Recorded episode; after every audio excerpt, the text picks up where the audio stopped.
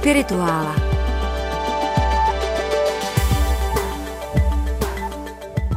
Dnes budeme mluvit o Diogénovi a o kynismu. To neznamená, že by Diogenes měl nějaké výročí. Pokud vím, tak nemá žádné výročí v kalendáři, žádný jaksi významný den.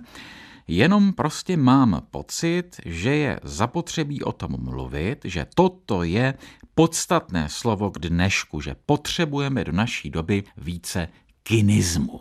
Já bych možná na úvod potřebovala říci pár slov o tom, kdo je to cynik, abychom tím lépe pochopili ten rozdíl mezi cynikem a kynikem, ano. i když to asi z toho vzniklo, ne? To z toho vzniklo. To je právě to, že jádro toho slova je to tež. To je řecké slovo kynikos, z toho slova kion neboli pes. Do latiny potom, jak to často bylo s řeckými slovy tohoto typu, z toho se stalo c, ale dostalo to úplně opačný význam. Takže cynik je člověk, který má většinou negativní, skeptický pohled na svět, je takový podezíravý a nedůvěřivý a často se chová tak, jako by uvnitř někde bylo zranění, zklamání, podle toho, jak já vnímám cyniky. A říkám si, jestli je to jejich vrozený životní postoj, nebo postoj získaný zkušeností, nebo je to nějaká obraná poza. Je nepříjemné setkávání s cynikem. A opak cynismu je, Martine, co? Opak cynismu? Mm-hmm. Napadlo by mě něco jako bezbřehý entuziasmus, nadšení úplně prostě pro všechno, ale to ještě není úplně přesně opak. Optimismus? To ne, protože cynik není pesimista. Cynik není jenom pesimista. Jo. Když je člověk pesimistický, tak je jakoby jenom smutný ze světa, říká to všechno špatně dopadne. Když to cynik říká, všechno je špatně, lidé jsou špatní, mají jenom špatné úmysly a, a všechny prostě pokusy zlepšit svět dopadnou špatně. Ale on si jakoby užívá s jakousi zvrácenou rozkoší to, že to všechno špatně dopadne, až ti zlí vyhrávají. Jo, jo, jo, taková případně, že on sám, případně, mm. že on sám je ten, který všechno může a jakýmikoliv prostředky toho dosáhne, tak to je cynik. Ale kynismus je něco úplně jiného. A kynismus potřebujeme. Cynismu máme kolem sebe v politice, v médiích, v církvích obrovské množství. A kynismus taky svým způsobem byla něco jako církev, v úvozovkách samozřejmě, to byla škola Sokratových žáků. Jo, tak jako Ježíš měl různé žáky a ti potom zakládali různé komunity, tak také Sokrates měl různé žáky a ta dominantní, čili v té paralele řekli bychom, katolická byla ta Platónova, Přece Platon píše o Sokratovi a Sokrat známe z Platonových dialogů a to byla pak ta vlastně vůči akademie, konec konců akademie, že, Platonská akademie. No a pak byly ty alternativní, které říkali, ne, ne, ne, my si našeho mistra pamatujeme jinak. A těch bylo několik a jedna z nich byly právě kinici. Ty říkali, my si pamatujeme, ne Ježíš, ale Sokrata lépe, původního Sokrata, to znamená toho provokatéra, který spochybňuje běžné pravdy, aby se dostal hlouběji, který se vysmívá takovému tomu ono se, takové to u nás se pije režná. Jo, takové to věci se dělají takhle. To, to je čím pohoršoval a za co byl odsouzen k smrti. Ta slavná obvinění Sokrata činí silnější věci slabší a zavádí nové bohy. A zaváděli nové bohy? Ano a ne. Samozřejmě to je zase ten satirický obraz Sokrata u Aristofana, že zavádí ta oblaka, ty prostě mlžnaté, nereálné, vymyšlené, nesmyslné bohy. On spíš spochybňuje ty staré, ale ne ve smyslu, že by spochybňoval religionisticky ty kulty, že by přišel někam do chrámu a říkal, Zeus neexistuje. To ne. On spíš spochybňuje takovou tu automatickou zbožnost. Sokratova práce myšlenková je do velké míry ta negativní práce. Co všechno ne. A to je potom opravdu to velké téma té podobnosti mezi kynismem, jakožto určitou sokratovskou tradicí, a raným křesťanstvím, ve kterém je taky strašně silný ten prvek toho ne. Jo, kdy Ježíš chodí po Galileji a potom po Jeruzalémě a říká, no, ono se to dělá takhle, ale já si myslím, že smysl té věci je trochu jiný, než jak vy to děláte. No a samozřejmě ty lidi naštve, pochopitelně. Čili křesťanství je kynismus. A Sokrates znal slovo kynismus? Kynismus samozřejmě ne, ale o tom psovství se tam mluví. Tam někdy on v rámci toho svého zvláštního jazykového úzu, jako známe od Platona, od Xenofona a dalších, se místo udia zapřísahá u psa. Jo, ale to je spíš vtípek. Není to, že by popíral dia. Jo, ale tak jako zvláštní. Možná bychom to mohli říct, Sokrates nechce, aby se jméno boží bralo nadarmo. Tak serčí zapřísahá u psa. Podobně jako Ježíš říká, nezapřísahávejte se ani u toho, ani u onoho. Nebo je taky druhá možnost, že ten název Kynik je podle jejich vlastně školy v Kinusarges, což byla prostě čtvrť v Aténách, na okraji Atén tedy. A nebo třetí původ možný toho slova Kynik, že to je podle Diogenova životního stylu. Prostě byl na té ulici a měl ten sud, jak to všechno známe, z populární kultury. A jak on sám štěkal na lidi. Jo, ne doslovně, bav, bav, bav, ale já tak jako na ně dorážel různě, spochybňoval jejich životní styl, jejich chování, jejich názory a součástí kynického stylu je právě to, že nemají ty uhlazené přednášky, ale vlastně filozofují a napravují lidi provokováním. A zůstaly po něm nějaké písemnosti, a nebo je zapsali jiní? To je ta zvláštní věc. Od Diogena samotného nic nemáme, ale máme velmi mnoho o něm od Diogena Larcia, od jiného Diogena. To je jenom schodamen, to není příbuzný. Jo, znovu, Diogen je slavný filozof sudu, ano. Ja, ve čtvrtém století před. A potom je historik filozofie Diogenes Laertios, píšící pravděpodobně ve třetím století po, jo, čili nějakých 6 až 7 století vzdálený po něm, o kterém samotném nevíme vůbec nic, ale napsal velmi podrobné dějiny filozofie. Ty jediné dějiny filozofie, které z antiky máme dochovány. A tam je celá jedna kniha věnována kynikům, Diogenovi a Kratésovi a dalším, a tam jsou popsány všechny ty věci, kdo Diogenes byl a že byl syn bankéře a že byl vyhnán ze synopy, protože prý kazil městské mince. Je zvláštní, jo? že penězokaz to je samozřejmě velký zločin, to se trestalo hroznými tresty. A zase co to znamená, že jakoby spochybňuje ten běžný řád, ta neúcta k bohatství, neúcta k běžnému řádu.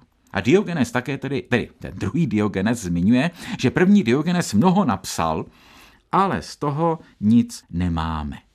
Jo, z těch jeho spisů. Máme jenom to vyprávění o něm. A možná, prosím pěkně, si něco z Diogena Larcia o Diogenovi přečteme. Zprvu se opíral o hůl, jen když byl sláb. Potom však ji nosil stále, ne však v městě, nýbrž na cestách a rovněž tak i mošnu.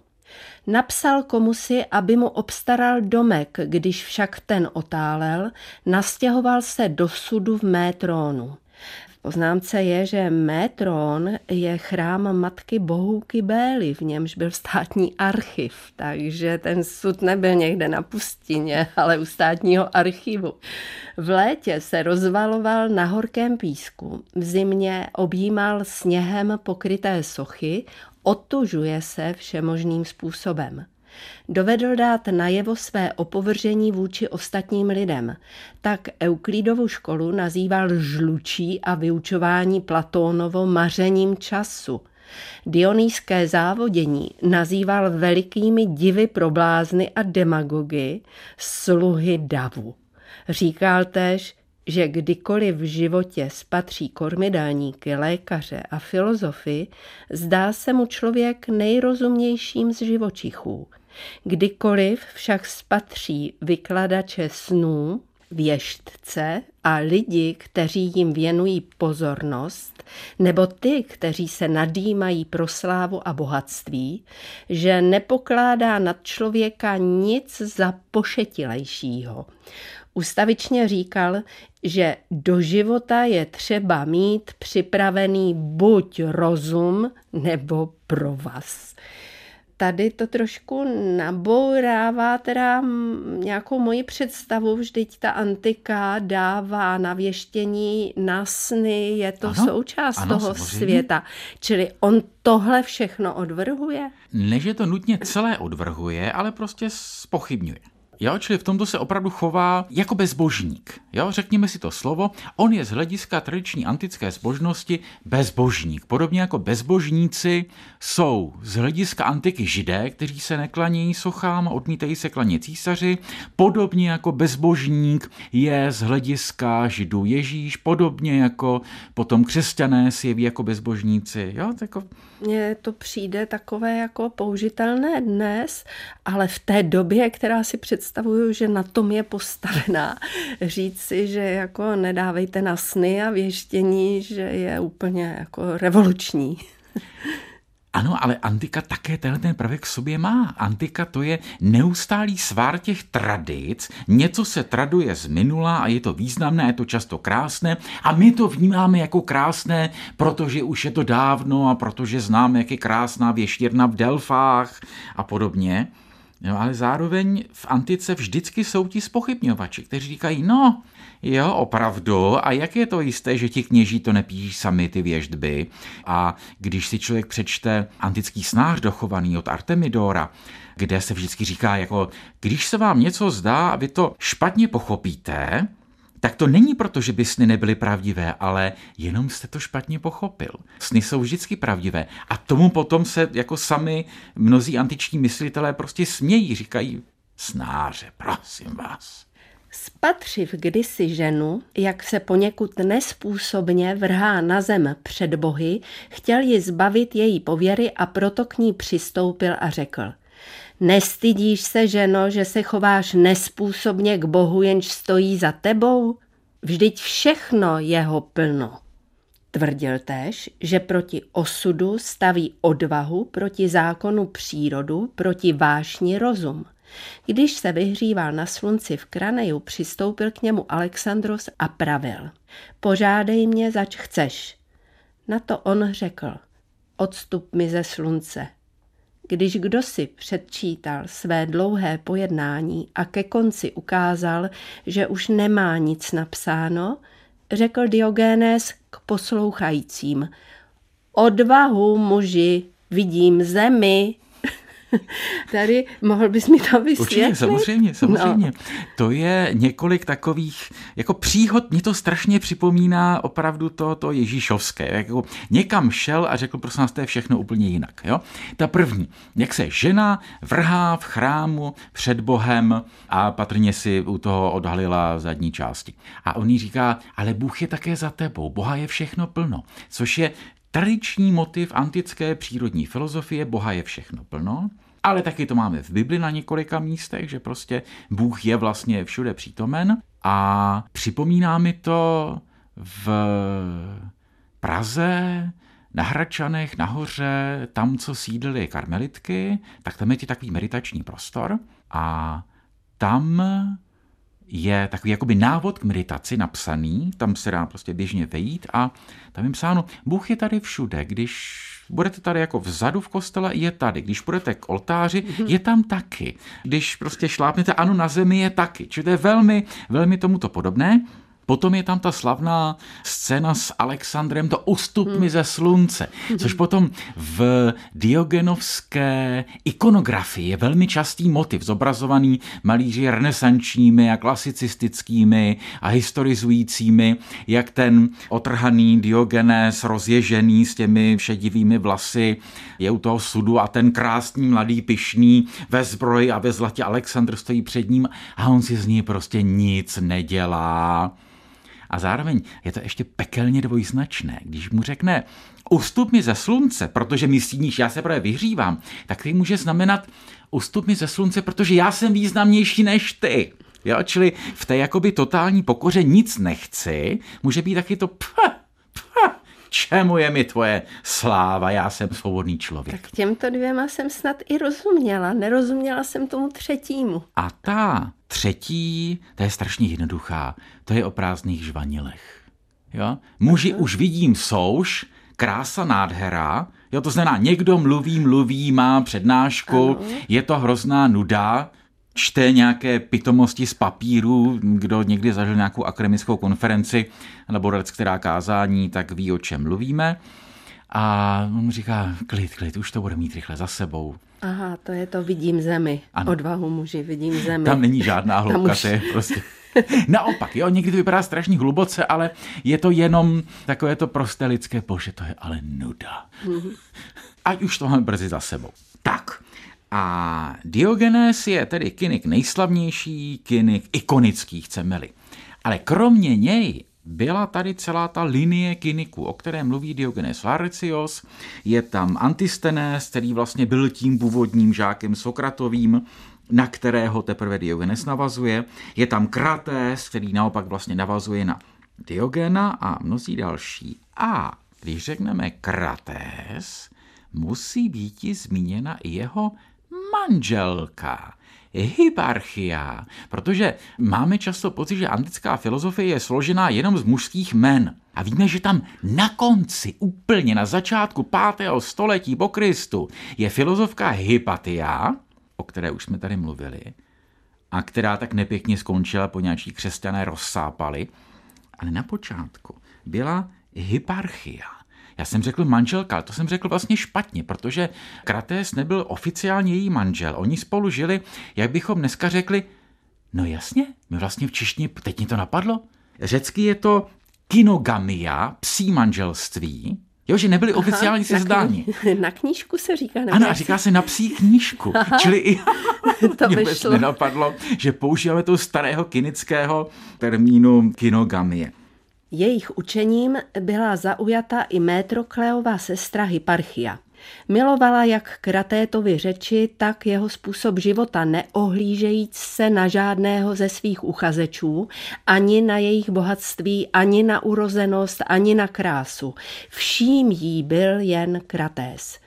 Dokonce hrozila svým rodičům, že si vezme život, nedají mu ji. Krates sa vyzýván od rodičů, aby odvrátil jejich dceru od jejího úmyslu, činil vše možné a posléze, nemohla ji přemluvit, povstal a odloživ před ní svůj oděv řekl Toto je tvůj ženich, toto je jeho majetek.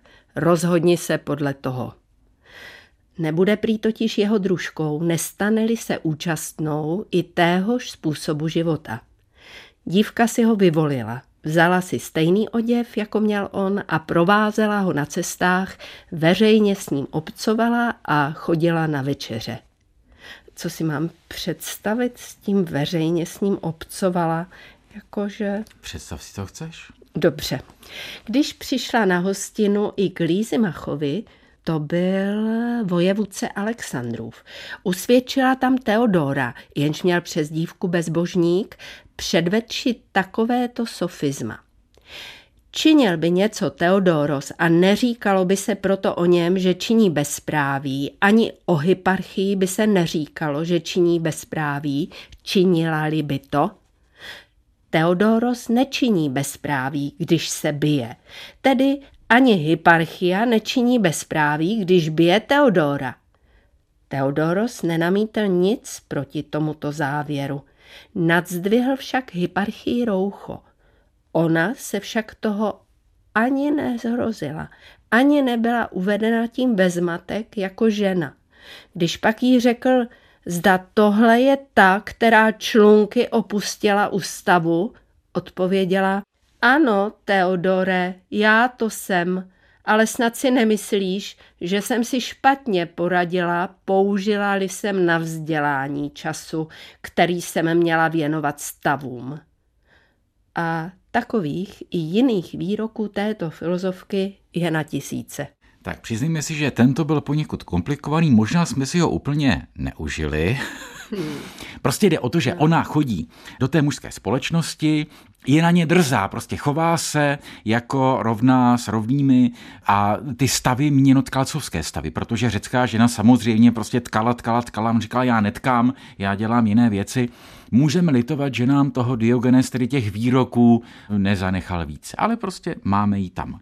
Čili od těchto autorů, filozofů a filozofek nemáme nic. Ale máme vlastně úžasnou literární podobu kynismu u Lukiána.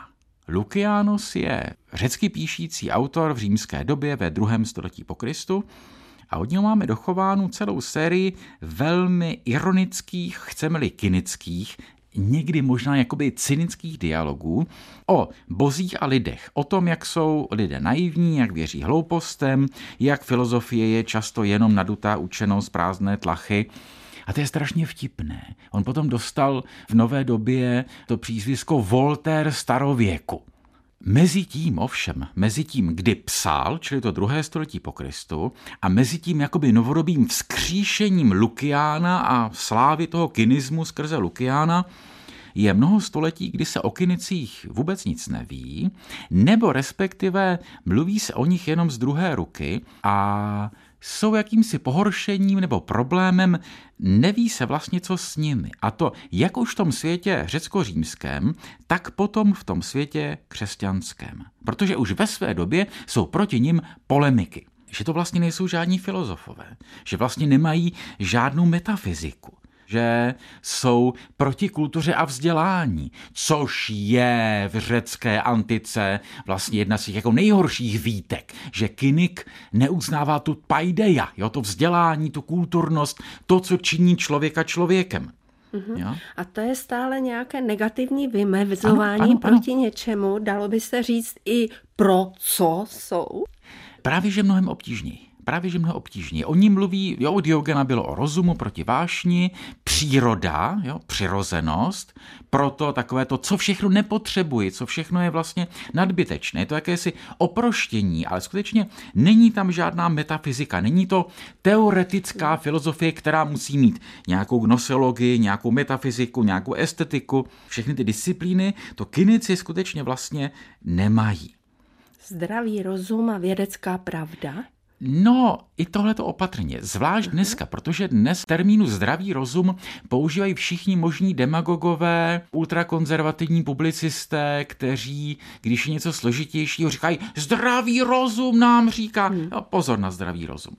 Takže to je ta jejich jakoby špatná pověst, že nejsou praví filozofové a současně, že se nechovají slušně, protože postávají na těch ulicích a, a prostě pokřikují na lidi. A zdá se, že potom vedle těch jaksi pravých následovníků Diogenových, že byli také falešní kinici nebo lžikinici, řekli bychom potom ruském způsobu těch lži Dimitriů a lží rodivých. Čili lidé, kteří používali ten kinický způsob života jako způsob obživy. Vzali hůl a mošnu. Ano a co? Jako a vyprávěli lidi, Provoko- ale s tím, že vlastně jakoby vyučují a vlastně žebrají. Jo, že vlastně somrují uh-huh. peníze na ulici. Jo. jo, je mnoho obrazů potom v literatuře somráka, prostě vagabunda, který říká, já jsem klinický filozof. Vidíš můj plášť, vidíš tu hůl, vidíš tu mošnu, teď ti tady řeknu nějakou hmm. provokaci, naval prachy. Hmm. Jo? To je mnohokrát u Aula Gelia a mnoho dalších. A aby to bylo ještě složitější, pak přichází křesťanství a jsou teorie o tom, že model Ježíšova chování, ne to dej mi prachy, to on samozřejmě Ježíš neříká dej mi prachy, ale to potulné kazatelství, to říkání tvrdých slov, to provokování a speciálně to rozeslání učedníků Aha. a speciálně to, že on jim říká neberte si ani mošnu, ani hůl, ani to nepotřebujete. Že je dobově jasně srozumitelný odkaz, buďte jako ti kiničtí kazatelé, kiničtí filozofové, ale buďte ještě radikálnější než oni. Mluvíš o tom tak, jako by s tomuto srovnání věřil a připadá ti důvěryhodné? Připadá mi inspirativní připadá mi inspirativní. Jo? Než je to důvěryhodné, to je plně konkrétně prostě Downingova teorie o počátku. Znovu, to nepopírá jak si Ježíšovi židovské základy a tohle to všechno. Jenom říká, že ten kulturní model je ovlivněný tohletou řeckou filozofií, která tam byla všude kolem. Jo, v těch velkoměstech mhm. řeckých ti kynikové byli a že Ježíš také tím mohl být nějak inspirován. Máme nástupce nějaké ještě, tak tady mluvíš o Ježíši, přišli pak další. Ano, Někdy se mluví o tom, že to rané křesťanské mnižství se vlastně podobá kynismu, také je to odvržení světa, ten život té naprosté chudobě, přirozenosti. Problém v tom, že ti mniši potom tu přirozenost tělesnou často popírají, takže tam se trošku rozchází. Pak se speciálně mluví o tom, že žebravé mnižství, tedy to velkoměstské, nebo na středověké poměry velkoměstské, františkáni, dominikáni od 13. století, ti, co vlastně žebrají na ulicích a vlastně ty peníze, jako je to pro chudé, ale zároveň je to pro jejich obživu a vlastně výměnou dávají to kázání, Mm-hmm. Jo, že se trochu podobá tomu kynickému A myslíš stylu. si, že navázali vědomě ne, na ne, vědomě, ne, vědomě, ne, ne, vědomě, mm-hmm. ne, František a Dominik určitě ne, že v této době ve středověké latinské Evropě tohle se nezná, tohle se jednoznačně nezná, Diogenes Laertius je potom vydán vlastně až v době humanismu, v latinském překladu vydán, potom i tedy to první řecké vydání, velmi rychle se to stane populárním, ale ani ne tolik v prostředí vysloveně církevním, mezi těmi mnižskými řády, byť také najdeme některé mnižské autory, kteří říkají, jo, to jsou vlastně naši předchůdci. Ale hlavně v křesťanském humanismu. O takových autorů, jako je Rabelais a jako je Erasmus a jako je Montaigne. Jo, tihle ti tři, mm. Erasmus, Rabelais, Montaigne, kteří chtějí napravovat společnost a dělají to vlastně vtipem, dělají to často provokací. Ano, to mě napadlo, že vlastně všechny spojuje humor s tím starým Diogénem. Ano, mm-hmm. ano, ano. ano. Jo, a když by se podobně ptala, a čemu vlastně věří Erasmus, Rabelais a Montaigne, co je vlastně jejich jakoby pozitivní základ, tak říct Prapravé jádro z křesťanství ano, ale z naprosté většiny věcí, z dobové vědy, filozofie, z mnižských řádů, z univerzity, dělají si naprostou legraci. Jo? Ta Erasmova chvala bláznivosti, ze které jsme si tady také četli, to je zesměšnění všeho, co je na světě. A existuje hranice toho výsměchu, toho, z čeho si ještě můžeme dělat srandu a z čeho už pak fakt ne? Kynicky bychom řekli, vysmát se můžeme všemu, protože to, co se dá zesměšnit, to není Bůh. Bůh je to, co se zesměšnit nedá.